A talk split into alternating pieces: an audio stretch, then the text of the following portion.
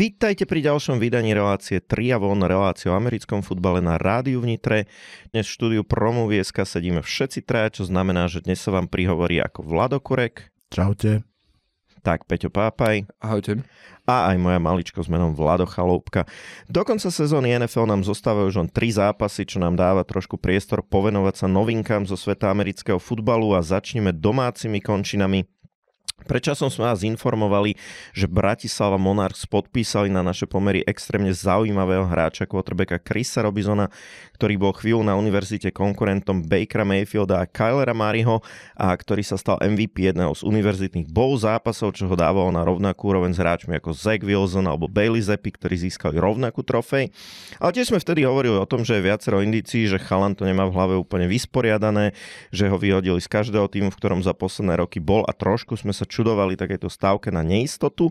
No a Monarchs medzi tým zmluvu s Robisonom rozviazali, oficiálne kvôli rodinným problémom a podpísali nového amerického quarterbacka Desmonda alebo Deza, a neviem či Prusiu alebo Prašu, ako sa to presne vyslovuje. My sme si samozrejme opäť spravili našu žurnalistickú povinnosť, niečo sme si o tomto hráčovi zistili.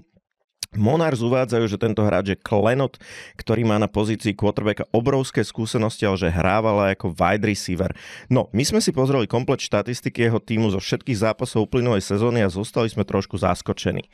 V prvom rade jeho univerzita, konkrétne to Midland University, ani len nie je súčasťou NCAA, ale je to iba asociácia NI IA, čo je asociácia takých malých škôl, ktoré nedosahujú úroveň NCA. Pre porovnanie taká naozaj špičková univerzita z tejto asociácie môže dosahovať úroveň nejakých tých horších Division 2 škôl v NCAA a nejaká úplne, že povedzme, že dobrá, môže byť niekde na úrovni Division 3, ale Midland nepatrí výsledkami ani medzi tie dobré. Tu sa bavíme seriózne o nejakom americkom futbale, ktorý je tak na úrovni tých lepších high schools. Midland University hráva na štadióne, ktorý sa delí so strednými školami, bez tribún za bránami, s tojtojkami ako toaletami, na ich zápasy chodí tak cca tisíc divákov. Ale takto potiaľ to je to ešte stále ešte fajn, aj quarterback z tejto úrovne môže byť u nás hviezda. Len horšie je, že Des v uplynulej sezóne quarterbacka nehral. On nehral veľmi ani toho wide receivera, má za celú sezónu zachytených 10 pasov pre 82 yardov, v posledných zápasoch má v štatistikách len pár teklov. Za celú sezónu hodil jeden pásový pokus, ktorý skončil interceptionom a predpokladám, že išiel nejakú trikovú hru. A to postavil jeho tým počas tej sezóny troch rôznych starterov na pozícii quarterbacka.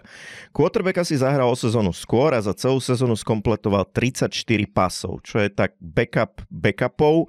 A keď som si pozrel, ale že všetky články jeho univerzitného týmu, tak dokopy je tam spomenutý trikrát a ani raz pozitívne.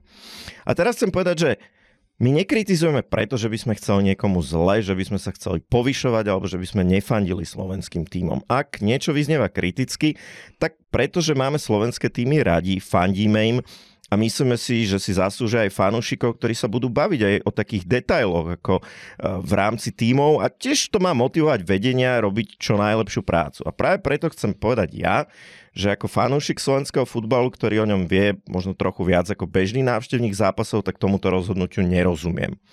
Vedenie Monarchs tu podľa mňa najprv premárnilo čas, kedy sa dal zohnať dobrý quarterback, tým, že si podpísali nejakú evidentne neriadenú strelu, chalana s kerkami na ksichte, ktorý roznášal pizzu a vypísal na Twitteri o tom, že hulí každý deň, čo boli informácie, ktoré my sme si o ňom zistili za hodinu. A následne sa rozhodli obetovať čas budžetu a miesto pre importa, ktoré možno mohli dať aj na nejakú inú pozíciu, pre chalana, ktorý skúsenosťami rozhodne nemá na to, aby ten tým niekam posunul a ktorý mu nedá viac ako slovenskí chalani, ktorí už majú, ktorých už majú na súpiske. Ja byť taký Marek Pavlovič, tak sa asi urazím na tri zimy a na druhý deň sa hlásim na tréningu niekde v Znojme alebo v Nitre. Toto je 22-ročný chalan, ktorý podľa vlastnej hudl stránky má 65 kg, aj keď teda na Europlayers profil už má 85, ale to je stále pri výške 190 taký človek nebude líder ani osobnostne a ja osobne neverím, že dokáže dostať Monarchs na pozície, na ktoré by sa chceli dostať. Pozrel som si jeho highlighty a nevidel som v nich absolútne nič, čo by mi ukázal, že ide o dobrého quarterbacka. Videl som čudnú techniku hádzania, nevidel som nič výnimočné po atletickej stránke. Strašne rád sa budem miliť, Ospravedlním sa tu, ak nebudem mať pravdu, ale toto na mňa nepôsobí nejak koncepčne, ale skôr ako nejaký výstrel do tmy alebo to nejaké povestné lovenie na dňa. Chápem, že je ľahšie odtiaľ to kritizovať ako niečo robiť, ale tak GM job nám zatiaľ nikto neponúkol. Chalani, chceli by ste to, chceli by ste tiež niekto ako svoju hlavu položiť náklad a nejak to komentovať? Myslím si, že ty si to urobil za nás všetkých troch, ale uh, ja verím v to, že vedenie Monars, keď už sa rozhodlo angažovať tohto chalana, tak má za tým nejaký úmysel, možno ktorý my na základe týchto informácií nepoznáme a verím, že to pre nich teda dobre dopadne, ale vieš, ja som z nás dvoch vždy ten optimistický a, a vidím všetko dobré aj tam, kde by som možno nemusel. Uvidíme, čo sa stane. Takto, keď si to zosumarizoval, tak to vyzerá ako 1-0 pre Nitra Knights. No, tak ja, ja sa obávam, že naozaj v keď nás počúvajú, tak sa, tak sa teraz tešia. Poďme, poďme radšej na NFL, kde sa udialo tiež pár zaujímavých podpisov a zmien v rámci trénerských štábov. Uh, Antonio Pierce sa nakoniec stane headcoachom v Raiders, hráči si to vytrucovali. Jim Harbaugh, coach univerzity z Michiganu, ktorá vyhrala tohto ročné college playoff, sa stane headcoachom v Chargers a Brian Callahan, ktorý pôsobil ako ofenzívny koordinátor v Bengals, sa stane headcoach coachom v Titans. Skúsme to zhodnotiť každého možno jednou vetou. Vlado, skús začať. Ja dám najskôr tak všeobecne, že zaujímavé je to, že tie veľké mená ako Mike Vrabel a Bill Belichick sú stále odložené na sideline, tie ešte sa nerozhodli. A to je ako keby možno prvý postreh. A druhý postreh je samozrejme Jim Harbaugh Chargers. Zdá sa, že v tejto chvíli najväčšie meno, najzaujímavejšie keď bol trénerom San Francisca, bol pomerne úspešný. Je pravda, že vtedy mal po ruke Kolina Kepernika, ktorý bol obrovskou anomáliou v tom čase. Teraz bude pracovať s úplne iným typom quarterbacka. No a hlavne musí byť nielen výborný head coach, ale musí vedieť aj zlomiť kliatbu Chargers a to je ťažký job. No a uh, prichádza z univerzitného futbalu, my sme viackrát videli, že keď prichádzajú tréneri z univerzitného futbalu do NFL futbalu, tak nie vždy dobre to vypáli. Spomínam si Urban Mayer. Je pravda, že Jim Harbaugh má skúsenosti z NFL, ale snáď a dúfajme pre Chargers nenachytal aj niektoré tie maniere trénerov univerzitných futbalových tímov. Mm-hmm. Poďme ďalej. Eagles sa zbavili oboch svojich koordinátorov ako defenzívneho koordinátora Shona Desa, tak ofenzívneho koordinátora Briana Johnsona. Vlado, myslíš, že head coach Nick Siriani obetoval cudzie hlavy, aby zachránil tú svoju? To si úplne nemyslím. Čo sa týka defenzívneho koordinátora, tam to absolútne nefungovalo, to si myslím, že už bolo jasné v podstate aj v priebehu sezóny, keď tam prišiel Matt Petriša na výpomoc, povedzme. A tam jednoducho ten eh, pôvodný defenzívny koordinátor chýbal o mnoho viac, ako by si fanšikovia pripustili. Čo sa týka ofenzívy, tam je to trošku otáznejšie, pretože Nick Siriani má ofenzívne korene, tá ofenzíva aj podľa jeho slov bola jeho ofenzívou, takže tam to možno trošinku zaváňa tou obeťou. Každopádne myslím si, že to mústvo potrebovalo impuls a keď on zostáva, tak potrebujú robiť nejaké zmeny. Defenzívnych koordinátorov sa zbavili aj v Packers. Joe Barry prišiel z stoličku, keď jeho obrana opakovane nezvládala závery kľúčových zápasov a hlavne nevedela využiť potenciál tých hráčov, ktorých tam majú.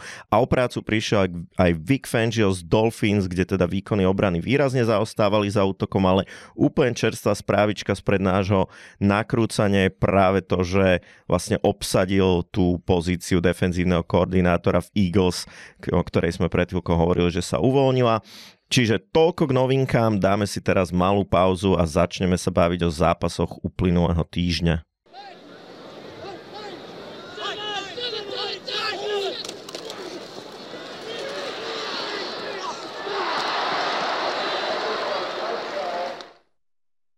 Poďme sa porozprávať teraz o zápasoch, ktoré máme ešte čerstvo v pamäti. Poďme sa rozprávať o divíznom kole a Peťo, ty si mal na starosti konferenciu AFC, tak začneme tam. Začneme hneď prvým zápasom, ktorý sa v rámci Divisional Round odohral a to je zápas medzi Baltimore Ravens a Houston Texans. Tento zápas, ako všetci vieme, skončil 34-10 pre domácich Ravens, eh, keď Texans sa nepodaril skórovať žiaden ofenzívny touchdown. Prakticky jediné body, ktoré dosiahli, dosiahli z field goalu a z punt returnu. I keď prvý polčas pôsobil veľmi vyrovnane, ten skončil 10-10, potom prišiel druhý polčas, prvé tri drivey Ravens, ďalšie tri touchdowny a bolo prakticky rozhodnuté, ten zápas sa už ďalej dohrával. Vynikajúci výkon tu napodal Lamar Jackson, ktorý z 22 pokusov 16 completed, síce iba pre 152 yardov, ale dva touchdowny a žiaden interception. A z 11 behových pokusoch ubehal 100 yardov a dva behové touchdowny, úplne dominoval celej tejto celému tomuto zápasu. Na druhú stranu CJ Stroud, Uh, my sme sa rozprávali, že pravdepodobne toto je MVP versus ofenzívny MVP, alebo teda uh, nováčik, nováčik, ofenzívny nováčik CJ Stroud. Mu tento zápas nevyšiel rovnako, ako mu nevyšiel ten prvý zápas proti Ravens. Takmer iba polovičku pokusov skompletoval pre 175 yardov. A čo bolo až zarážajúce pre mňa, bolo, že celý tým Texans dokopy nabehal 38 yardov. Hmm. Naozaj bol totálne vygumovaný, defenzíva tu na úradovala oproti ofenzíve a čo mňa asi najviac prekvapilo a budem zvedavý na to, ako ste to vyvideli, ako Houston Texans boli neschopní zastavovať Lamara Jacksona ten si tam robil prakticky absolútne čo chcel a keď potreboval, tak on kľudne ubehol aj 20 yardov. On mal priemer z tých 11 eh, pokusov 9,5 yardu. 100 yardov nabehal on sám ako quarterback v tomto zápase, čo je naozaj ohromujúce číslo a treba povedať, že no, ten polčas bol vyrovnaný, tak ako si vravel. Dokonca v závere toho polčasu Texans mali trošku viac z hry, bolo vidieť, že Ravens sú nervóznejší, bolo vidieť, že Lamar je nespokojný, prišiel polčas, prišlo nejaké upokojenie sa, možno aj nejaká plamená reč v kabíne a ten druhopolčasový výkon bol absolútne dominantný. Čiže možno Lamar nám trošku ukázal aj tie vodcovské schopnosti. Mhm. A myslíte, že z pohľadu Houston Texans to bola, poviem tak, že chyba defenzívneho koordinátora, že nedokázal pokryť v tom, čo je Ravens najsilnejšie a to je beh quarterbacka alebo mobilný quarterback, alebo bolo to celkové tým, že ten tým Texans je nezrelý a aktuálne ešte nie je pripravený na to bojovať v, o Lombardy Trophy. Ono je to podľa mňa trošičku o tom, že na niečo ako quarterbacké behy sa ťažko vôbec robí ten defenzívny plán, pretože máš málo ktorý tým, vieš, to nie je ako niekde tuto u nás v Českej lige, kde proste to, že Dundáček beha je integrálna súčasť akože game plánu, ale väčšinou tie quarterbacké behy, vieš, že to máš možno tak dve, tri nadizajnované za celý zápas a ten zvyšok je proste skremblovanie, je to improvizácia a na to si ty nerobíš defenzívny game plán. Takže ty môžeš urobiť to, že keď máš proti sebe nejakého Lamara alebo Joša Elena, tak tam necháš spája, čo mhm. akože ale v dnešnom futbole znamená, že odoberáš jedného človeka z coverageu, čo je proste brutál. A, a preto ako tam, kde tí quarterbacki sú, tak sa aj pomerne často stáva, že takéto veľké hry akože urvú, len to je proste improvizácia a na to sa plánuje ťažko. Určite sa dostaneme k tejto hre quarterbacka aj v tých nasledujúcich ďalších častiach, keďže Ravens postupili ďalej. Ja by som sa posunul na ten druhý zápas, lebo ten druhý zápas aj divácky uh, bol atraktívnejší. V ňom sa stretli domáci Buffalo Bills, ktorí pri, privítali uh, Kansas City Chiefs a domáci Bills prehrali 24-27. Čakalo sa od tohto zápasu veľmi veľa, čakalo sa, že to bude divácky veľmi atraktívne. Šestkrát sa tu namenilo, sa menil ten, kto viedol, čiže do, do tej miery sa to dá povedať, že to naplnilo. Nakoniec zápas, dá sa povedať, rozhodol mysnutý field goal 44-yardový eh, tesne pred koncom eh, zápasu. A čo bolo podľa vás to zlomové, a ja hneď začnem tou prvou vecou, ktorá mňa zarazila a budeme zaujímať váš názor, je, keď na začiatku 4. štvrtiny 4 a 5 Buffalo na 30 yardoch a pokúsili sa o fake punt. Zlomilo to tento zápas? Je to možné, neviem, či to bola ako keby iba táto jedna vec, myslím, že sa ich postupne ukladalo niekoľko, ale ten fake punt, o ktorom spomínaš, naozaj tak vytrča z toho, navyše ešte smutným hrdinom toho fake pantu sa stal Damla Ramlin, ktorý vlastne je takouto akože peknou story tohto ročníka. Je to hráč, ktorý takmer zomrel pred rokom na ihrisku, vrátil sa naspäť, bojuje uh, ten športový boj a teraz vlastne bol na zlej strane tejto fejkovej situácie, ale podľa mňa rozhodujúci moment jednoducho je to, že celú štvrtú štvrtinu Bills neboli schopní skórovať. Oni do štvrtej štvrtiny vstupovali ako líder ale jednoducho za celých tých 15 minút hracieho času čistého nevedeli už pridať žiadne body. No, toto ešte nakoniec sa ukázalo, že nebolo to, čo zlomilo Bill z väzy, lebo Hartman stihol na poliarde vyfamblovať a, tú loptu tak, že z toho bol touchback. A boli ale ďalšie dva momenty, ktoré pre mňa boli trochu prekvapujúce. Ten ďalší je, že všetci vieme, počítam, že úplne, úplne, že všetci, že najsilnejšou zbraňou Kansas City Chiefs je Travis Kelsey. Hmm. To je hráč, cez ktorého v kľúčových situáciách idú nahrávky a ten mal 6 nahrávok išlo na ňo, 5 zachytil pre 75 yardov a 2 touchdowny. Je to tak, mm, ofenzíva, Vlado, to možno ideme za tebou, ofenzíva Chiefs playoff zrazu vyzerá ako keby hrala stále dobre, respektíve trošku sú to taký novodobý Patriots, nie? že príde playoff a oni proste prepnú mod a idú, idú si svoje. No aj trošku je to o tom, že taký veterán ako Travis Kelsey, ktorý vie, že zase toho benzínu v tej nádrži až tak veľa nemá, tak nepôjde proste naplno v tej sezóne 22 zápasov, špeciálne keď on mal ešte vlastne nejaké zranenie túto sezónu, takže u ňoho je taký rozumný predpoklad, že to rozbalí naplno práve v tom playoff. To, to ma neprekvapilo, konec koncov naposledy, keď mali ten obrovský legendárny zápas, tak tiež tam on ako mal tých kečov pomerne myslím veľa. Takže, takže možno, že aj na toho supera ako platí a áno, jednoznačne vidno, že tá ofenzíva zapla na vyššie obrátky. Hmm. A že si ešte nechala akoby v talóne nejaké sa na playoff. Pamätáš, Peťo, rozprávali sme sa, že budeme sa rozprávať o ofenzíve Chiefs, keď vyhrajú. Áno, áno, ale hovoril, hovoril som, že aj o defenzíve Ravens. Určite. Aj to sa, a, to sa potvrdilo a pravdepodobne o tom budeme rozprávať aj v tom ďalšom stupe. Posledná vec, ktorá mňa tam veľmi prekvapila je, že a, všimli ste si niekto z vás v tom zápase Stefana Dixa? Lebo no. to bol hráč, ktorý, na ktorého išlo 8 nahrávok, iba 3 keče pre 24 yardov, neviditeľný hráč, nie že X-faktor, to nebolo, že, že nič, to bol hráč do počtu? Ja si myslím, že to je jeden z troch dôvodov, prečo Bills prehrali.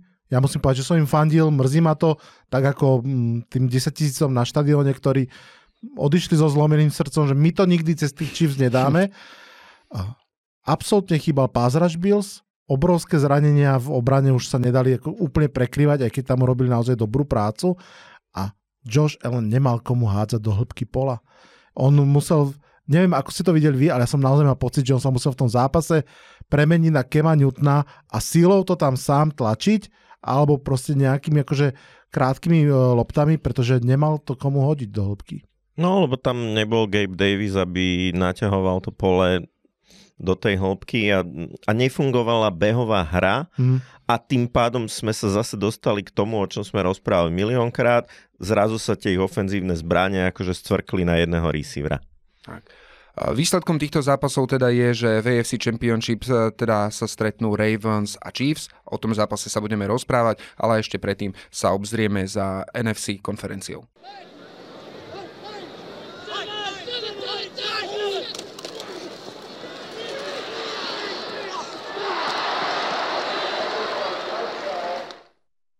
Poďme sa teraz teda pozrieť do konferencie NFC, kde sa tiež odohrali dva zápasy a boli to veľmi zaujímavé, veľmi odlišné zápasy. Začneme opäť tým sobotným.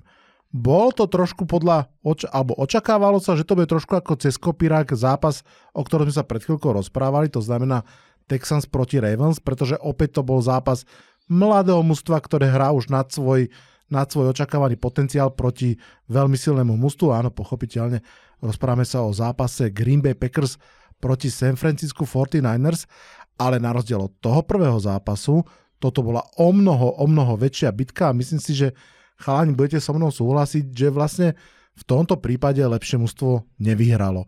Green Bay Packers boli v tom zápase na lopte, vyhrávali, darilo sa im.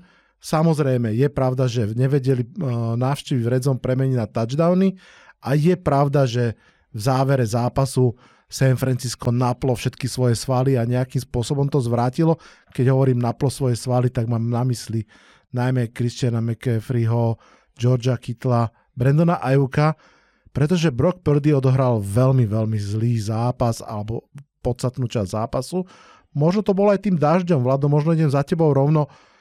Dokáže takto zlé počasie rozhodiť quarterbacka takýmto spôsobom a hovorí nám to o Brokovi Prdym, že pozor, predsa len toto je problém? Počasie rozhodne vie hráčov ovplyvňovať a o Brokovi Purdym ešte podľa mňa stále ani v tomto momente nevieme dosť na to, aby sme boli schopní povedať, ako reaguje na určité špecifické situácie. Zatiaľ sa tak akože domnievame, že nie je veľmi dobrý v tom improvizovať, že nie je veľmi dobrý v tom povedzme zobrať tú zodpovednosť na vlastné plecia, byť niečo viac ako systémový quarterback a netušíme úplne dobre, ako sa vyrovnáva povedzme s tlakom na tom úplne najvyššom tom stage, hmm. pretože tam vlastne ani nehral minulý Presne rok, tak. keďže sa zranil a, a možno, že aj toto zohralo trošku, akože ide fakt do ostrého a on nemá toho toľko odohraného a, a také skúsenosti, aby, aby to úplne zvládol. A to konec koncov platí ale aj o tej druhej strane, eh, kde Jordan Love možno, že trošičku ako mal ten rozlet a tak ako ako keby narazil na to, že kde sú ešte dneska jeho hranice, že naozaj, že povedzme proti obrane San Francisca nemôže niekde v behu zo zadnej nohy akože hádzať krížom a dúfať, že to tam na konci skompletuje, takže ako obaja quarterbacki tuto možno trošku zistili, že možno ešte nejaké medzery tam majú. Zatiaľ, čo sme roz, v predchádzajúcom zápase, ktorý sme rozoberali, hodnotili dvoch veľmi kvalitných quarterbackov. Tu nás sú vyslovene quarterbacki, ktorí asi z nich nikdy nebudú velikánske hviezdy. U Purdym sme to veľa rozprávali, že to by mohla byť tá jagavá hviezda, ale aj počas sezóny sme sa viackrát rozprávali o tom, že je to dobrý quarterback, o to bez pochyby, inak by tam ne, nebol stále starter a videli sme, ako uh, 49ers vyzerali, keď tam bol Sam Darnold, že to bolo o mnoho, o mnoho horšie, ale nie je to ten quarterback, ako ty si hovoril, že Lamar, mm-hmm. že teraz vytiahne zástavu a strhne celé mústvo. A môžem len úplne maličko poznámočku no, k tomu, že áno, nechali si ho ako starter, ale Počuli ste všetci tú story, že koho údajne 49ers lámali pred touto sezónou, aby za nich hral ja quarterbacka? Nie, Toma Bradyho. No. Mm, pekne. To je dobrý systémový quarterback. To je ano. veľmi dobrý systémový quarterback a chápem prečo, lebo on keby tam bol miesto Broka Purdyho, tak by pravdepodobne a, to bolo o mnoho jednoznačnejšie. Mm. Na druhú stranu, Jordan Love je práve quarterback, ktorý vie ukázať magické veci. Že jemu čo chýba je možno práve ešte tá rutina, práve to ako keby nerobiť chyby, to čo už aj Vlado vlastne pred chvíľkou popísal, čo, čím pochoval vlastne svoje šance a šance svojho mústva bola trošku možno v panike zahraná lopta, ktorá občas skončí takou krásnou akciou, ako máme my všetci teda radi helmet catch, ale o mnoho častejšie skončí interception. Každopádne Green Bay Packers v tom zápase boli veľmi silní a ako fanúšik takéhoto mladého mužstva asi by som odchádzal z toho zápasu do určitej miery aj proste s veľkou nádejou do budúcna. Purdy hral výborne, Aaron Jones nabehal vlastne cez 100 yardov ako, ako prvý running back v 50 zápasoch proti San Francisku, takže naozaj plno mladých receiverov, Green Bay Packers vyzerá byť jedno z mústiev budúcnosti. Spovedal Purdy, pre, pre asi Prepač, myslel Jordan George, Lowe, áno, áno, Jordan Lowe. Uh, ale bolo to aj tým, že 49ers nehrali veľmi dobre. Debo Samuel bol zranený, neodohral celý zápas, čo určite poznačilo celú tú hru. Pre, našťastie pre 49ers stále je tam Christian McCaffrey. To je, to je univerzálna zbraň absolútne na všetko. Ja sa k tomu ešte vrátim potom neskôr. Poďme teraz e, do ďalšieho zápasu. Ja, ja možno ešte maličko Poď. poznámku k tej budúcnosti Packers. Uh, hovoril si o tých receiveroch, quarterback, nezabudnime na obranu. Oni v tej obrane majú snať 8 pikov z prvého kola. To len potrebuje dobrého koordinátora, ktorý z toho ukove nejakú platnú formáciu. Úplne súhlasím. Poďme teraz ešte na druhý zápas. Zápas, v ktorom celé mesto Detroit sa muselo naozaj tak tešiť, že, že No čo vám poviem, poznáte termín Super Bowl Babies? Hmm. Hovorí sa, že mústvo, ktoré vy, alebo mesto, v ktorom uh, sa vyhrá Super Bowl, tak o 9 mesiacov zažíva baby boom. Že proste tá radosť, endorfíny sa prejavuje aj, aj takýmto spôsobom. Láske. Áno, myslím si, že Detroit nemusí čakať na Super Bowl. Som si istý, že o 9 mesiacov uh, bude trošku viac Detroitčanov obrovské víťazstvo, už druhé domáce. Zrodilo sa zase po veľmi vyrovnanom zápase, v podstate tri štvrtiny tie mužstva sa ťahali jedno s druhým. Tampa Bay Buccaneers bolo vidieť, že si veria, že si veria tou obranou, blicovali naozaj veľmi výrazne, tak ako aj vo Wildcard Game aj teraz Todd Bowles ordinoval viac ako v 50% defenzívnych snapov blitz, no ale nakoniec v štvrtej štvrtine na jednej strane Jamir Gibbs sa konečne utrhol pre 30 yardový touchdown, na strane druhej Baker Mayfield, dovtedy veľmi slušne hrajúci, hodil interception a keď tieto dve, dve veci zrátame, tak nám ako rovná sa vyjde výhra Detroitu Lions. Turnovery vždy rozhodujú, alebo po väčšine rozhodujú, málo kedy vyhrá tým, ktorý má viacej turnoverov. A v tomto boli Lions o mnoho poctivejší, lepší, e, nedopustili sa žiadneho, tam boli dva interception, jedný, jeden bol, ten by som ne, ne, ten by nemal ísť za Mayfieldom, keď ho hodil trolinku, trolinku sa dalo lepšie hodiť, ale to rozhodlo, mňa veľmi prekvapilo, ako dlho sa udržali v hre. Hmm. Ja som aj čakal, že trošku potrápia Lions a myslel som si, že ten tlak Lions e, neustoja, ustáli. Jared Goff to, to dal a postupili teda ďalej a myslím si, že absolútne zaslúžene. Možno je toto dobrý moment, ako spomínal si Jamira Gibsa sa vrátiť ako k situácii ešte pred sezónou v drafte, kedy pomerne vysoko ho Lions draftovali a boli kritizovaní zo všetkých strán. Lebo, áno, ešte dobre Bijan Robinson, že to stojí za ten pik, ale prečo Jamir Gibbs ten nie, nebude taký výnimočný. Malo veľa lepšiu sezónu ako Bijan Robinson, je platná zbraň ako na tom najvyššom leveli momentálne a dneska asi nikto by ich už za ten pik nekritizoval. Tak ale Bijan Robinson v tom bol tak trošku namočený, že nemal dobrú sezónu, to nejde úplne, úplne iba za ním, tak mm. len na jeho obranu. Ano. Uvidíme v tej následujúcej sezóne, kedy tam už veríme, že príde kvalitný, dobrý head coach menom Bill. Ale presne, ak by sme sa jedného dňa rozprávali napríklad o stavbe mužstva, tak Detroit nám pripomína, že brať dobrých hráčov je vždy dobrý nápad. Potom je možno otázka skôr, ktorých podpísať do, do druhej zmluvy a tak ďalej a tak ďalej. Poďme si mi dať krátku prestávku a ideme sa už rozprávať o zápasoch, ktoré budú o chvíľu.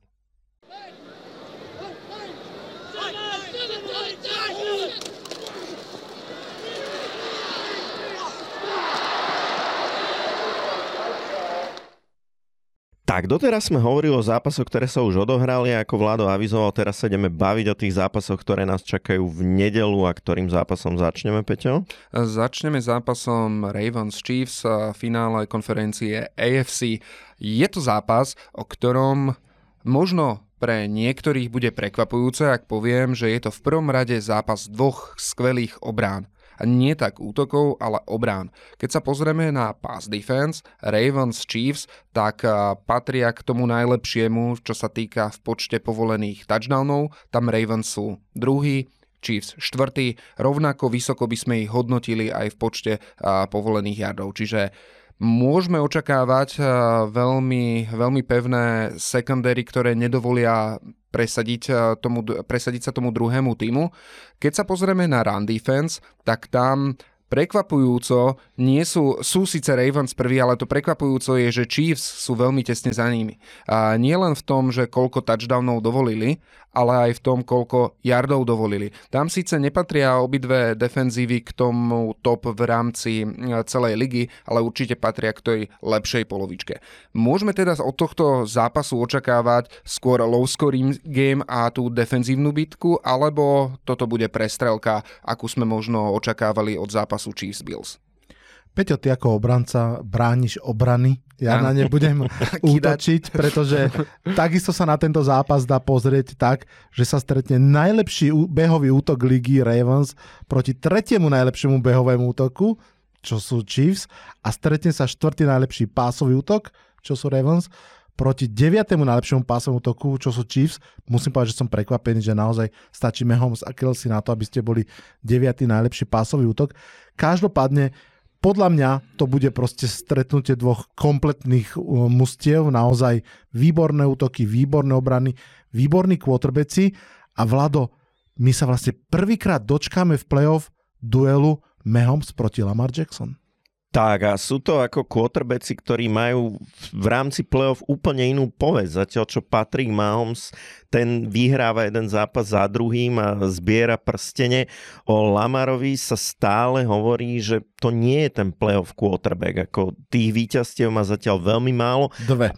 Tak, a tým zatiaľ k žiadnemu úspechu nepriviedol. Čiže tá motivácia na jeho, na jeho strane dokázať niečo v tomto ohľade bude obrovská, ale to mal minulý týždeň aj Josh Allen a moc mu to nepomohlo. Každopádne, prepač Peťo, mm. uh, Ravens budú doma, je to to, čo môže prevážiť v ich prospech? Určite domáce prostredie je jeden z tých faktorov, ktoré dokáže veľmi pomôcť, ale vy keď ste rozprávali o tom, že Lamar nemá tú povesť, tak si povedzme otvorene ani Joe Flacco nemal tú povesť, mm. že byť quarterbackom, ktorý môže priniesť prsteň a nakoniec sa mu to podarilo. Stačí, keď chytíte sériu troch, štyroch dobrých zápasov ano. a môže to rozhodnúť. Pre mňa, pre mňa tu na kľúčové bude to, o čom sme sa rozprávali, aj to, že či dokážu Chiefs udržať Lamara v pakete, a či mu dovolia tie jeho behy, tú jeho improvizáciu, ktorou vie získavať prvé downy a ktoré, vďaka ktorým majú Ravens veľmi dlhé drivey, ukrajujú veľa z časomiery a nakoniec e, buď Tucker z toho dá field goal, lebo on vie dokopnúť pomaly aj zo 60 yardov, alebo teda z toho hmm. to skončí behovým touchdownom. No, ty, ty si už hovoril, ako, a, a Vlado tiež hovoril o tom, že presadzovanie sa behom je pre Ravens veľmi, veľmi dôležité.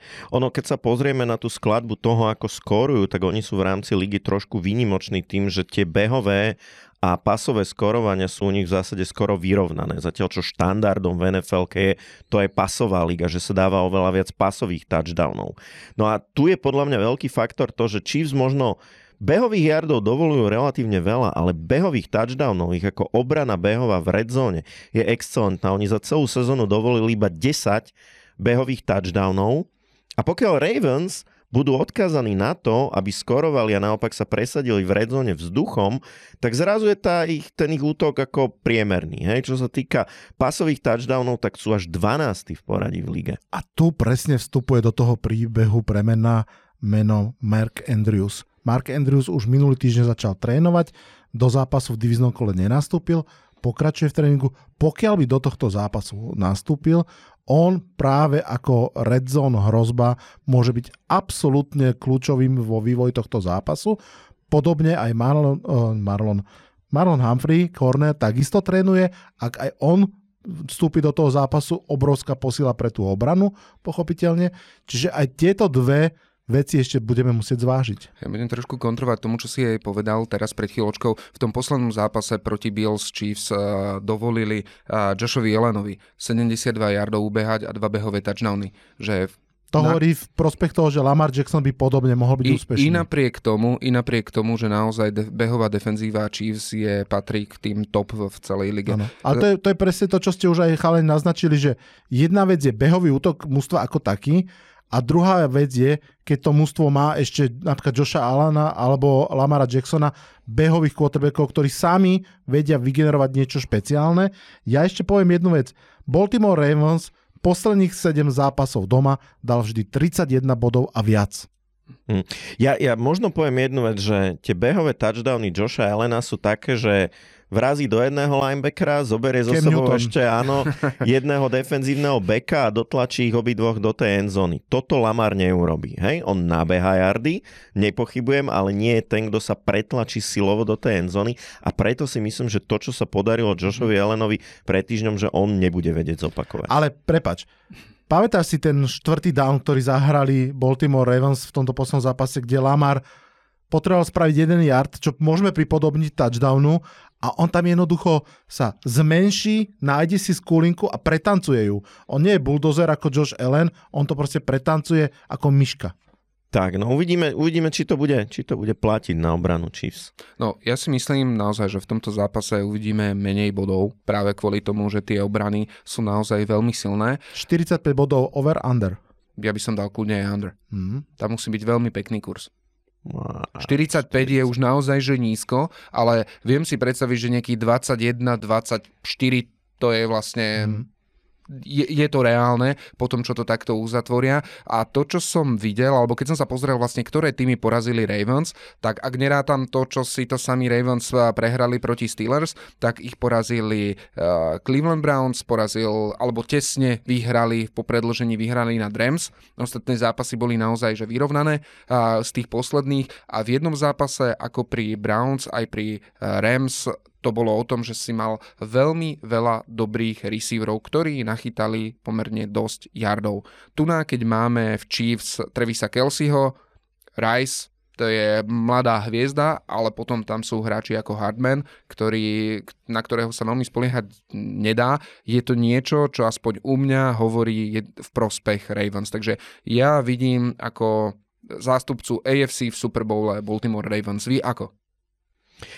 No, uh, Chiefs sa proti Bills presadzovali explozívnymi hrami a to Ravens v prvom počase dovolili aj Texans. A druhá vec je, že Chiefs nezlomia halftime adjustmenty, ako sa stalo Texans, ale naopak Chiefs sú majstri druhých polčasov, to sme videli minulý rok Super Bowl, videli sme to aj týždeň dozadu, takže ja idem za Chiefs. Strašne som uh, rozpoltený, ale spojím to tak, že idem za Baltimore Ravens, lebo si to prajem, lebo chcem vidieť trošku aj tú zmenu, ale je strašne ťažké ísť proti Petrikovi Mahomsovi, ktorý, ako vidíme, naozaj každým kolom playoff sa zlepšuje a zlepšuje. A povedzme si pravdu na druhú stranu, bude hrať asi proti najsilnejšiemu mústvu, ak, proti akému v AFC playoff, kedy hral. Veľa fanúšikov chce tam vidieť eh, Baltimore Ravens, lebo dá sa povedať, že už majú dosť Kansas City Chiefs, ale vidieť eh, brata Kelseyho, aby urobil rovnakú show ako posledne, môže byť zaujímavé. A ak vy chcete vidieť, koho my typujeme ako druhého postupujúceho z konferencii NFC, počúvajte nás aj po prestávke.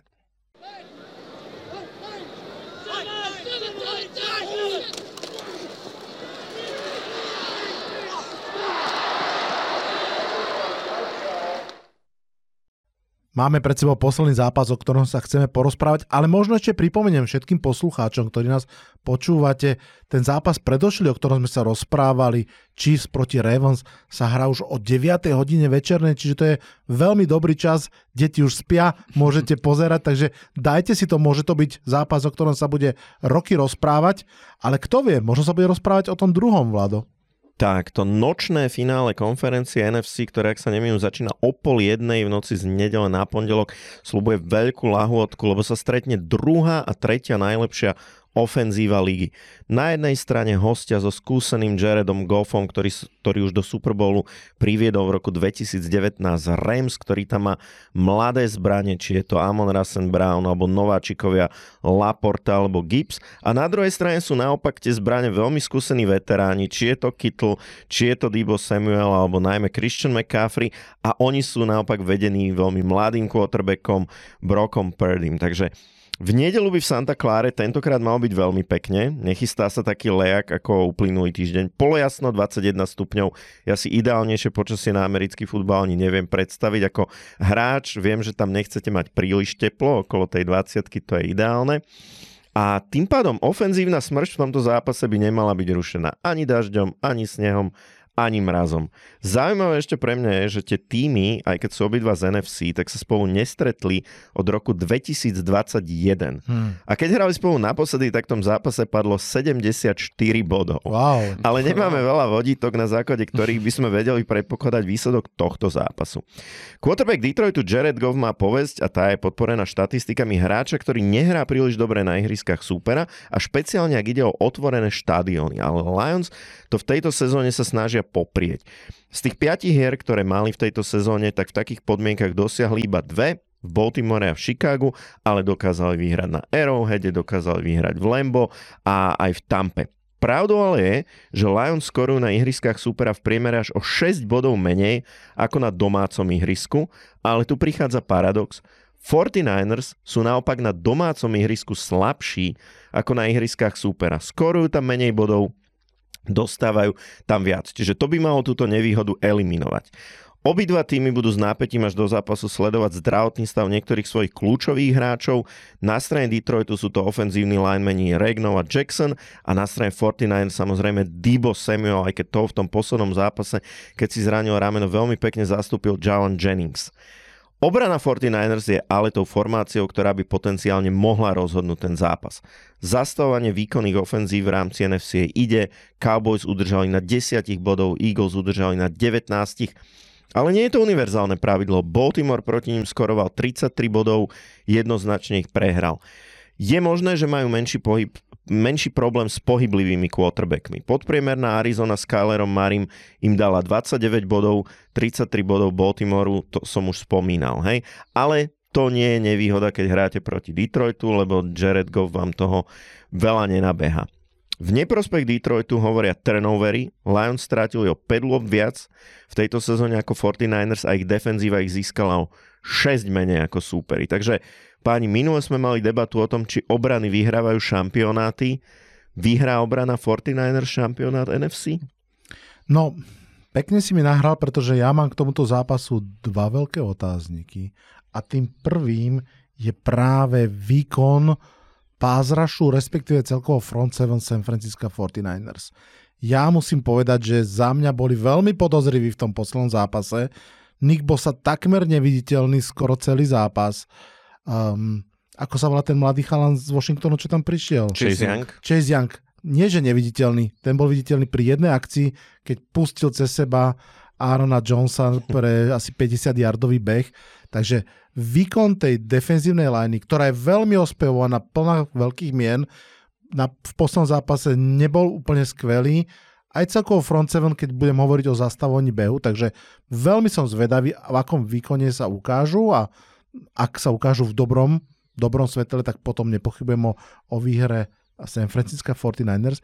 A moja druhá otázka, Peťo, je Kyle Shanahan sa dostáva do konferenčného finále easy peasy, teraz to bude tretí rok po sebe, mm-hmm. ale predošle dva tam vždy prehral. Je to taký ten prekliatý stage pre neho, dokáže postúpiť ďalej konečne do toho, vrátiť sa do toho Super Bowlu, kde bol pred 5 rokmi? Určite podľa mňa ten, určite to má v hlave, to hmm. sa nedá nemať v hlave, keď si človek povie, že a tu nás som už bol a ďalej som neišiel a potom o dva týždne to pozerám v telke, takže v hlave to musí mať a bude mať, určite sa to bude snažiť otlačiť. Keď sa ja pozriem na tento zápas a keď hovoríš o tej defenzíve, tá defenzíva bude kľúčová, hlavne tá ranová defen- uh, defense. Uh, my sme sa o tom rozprávali v tej predchádzajúcej relácii, kde ja som rozprával, že Tampa Bay má šancu preto, lebo má veľmi dobrú run defense. A ak zastavíte Montgomeryho, ak zastaví, e, zastavíte Jahmira Gibsa, tak v takom prípade bude musieť ísť Goff viacej do vzduchu a tam to je cesta, ako poraziť uh, Lions. A tri keď... štvrtiny zápasu sa im to darilo. A potom Jahmir Gibbs prepol na vyšší rýchlostný stupeň, alebo teda Tampa Bay ako defenzíva, ránová buchla. defense buchla a ten zápas sa zlomil. 49ers je tým, ktorý má ešte lepšiu ranovú defense ako Tampa Bay Buccaneers. Možno nie, čo sa týka, alebo nie úplne, čo sa týka v počte povolených yardov alebo yardov na beh, ale určite v počte dovolených behových touchdownov. A ja si myslím, že toto bude jeden z tých X faktorov, ktorí vedia tento zápas rozhodnúť a to, ako zastavíte Jamira Gibsa a donútite Goffa, aby vonku išiel do vzduchu na svojich receiverov. Ja, ja s tým súhlasím. Ja už tak, ako som to v tej mojej analýze naznačil, tak naozaj si myslím, že obrana 49ers môže rozhodnúť. Pripúšťam, ten minulý zápas excelentný nemala a určite bude veľmi dôležitý faktor práve to, ako sa linemeni Lions dajú dokopy, lebo oni majú veľmi dobrú ofenzívnu lineu, ale ak by dva kusky z nej mali mm-hmm. chýbať alebo nebodaj by hrali na nejakých 50%, tak hneď to bude priechodnejšie a hneď to bude voda na mlin 49ers. Frank Rangunov je jeden možno z troch najlepších centrov ligy a on vlastne v tom zápase sa zranil a to vyzeralo naozaj kriticky, ale je to obrovský bojovník, on sa do toho zápasu vrátil, dohralo a uvidíme, čo bude teraz. Ale netreba zabúdať na jednu dôležitú vec, že aj run defense eh, Lions je veľmi dobrá hmm. a kľúčový aspekt eh, útoku 49ers je beh, aj Christian McCaffrey. Ak eliminujete Christiana McCaffreyho, tak máte na poli vyhraté v tomto zápase a otázne bude prítomnosť, neprítomnosť Diba Samuela, lebo to, čo mhm. sme videli, že Lions likvidovalo, je um, secondary, sú to dlhé pasy, uh, Mike Evans uh, tam nachytal neskutočné keče.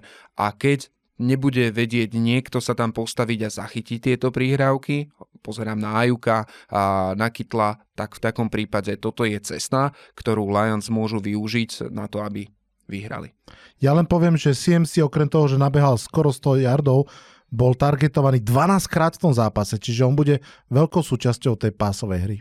No mne sa mári, a ty si to spomenul veľmi dobre, že 49ers prehrali 4 zápasy v základnej časti a ani v jednom z tých 4 zápasov nehral Debo Samuel. Hmm. Lebo 3 bol zranený a jeden sa myslím šetril v poslednom kole, keď hrali proti Rams, kde v podstate hrali s backupmi. Takže ak by mal naozaj chýbať v tom zápase, tak to by pre Lions minimálne takto štatisticky ako výrazne otváralo to okno. Bude musieť sa postaviť potom Ajuk a ukázať, že je to ten hráč, na ktorého sa dá spolahnúť.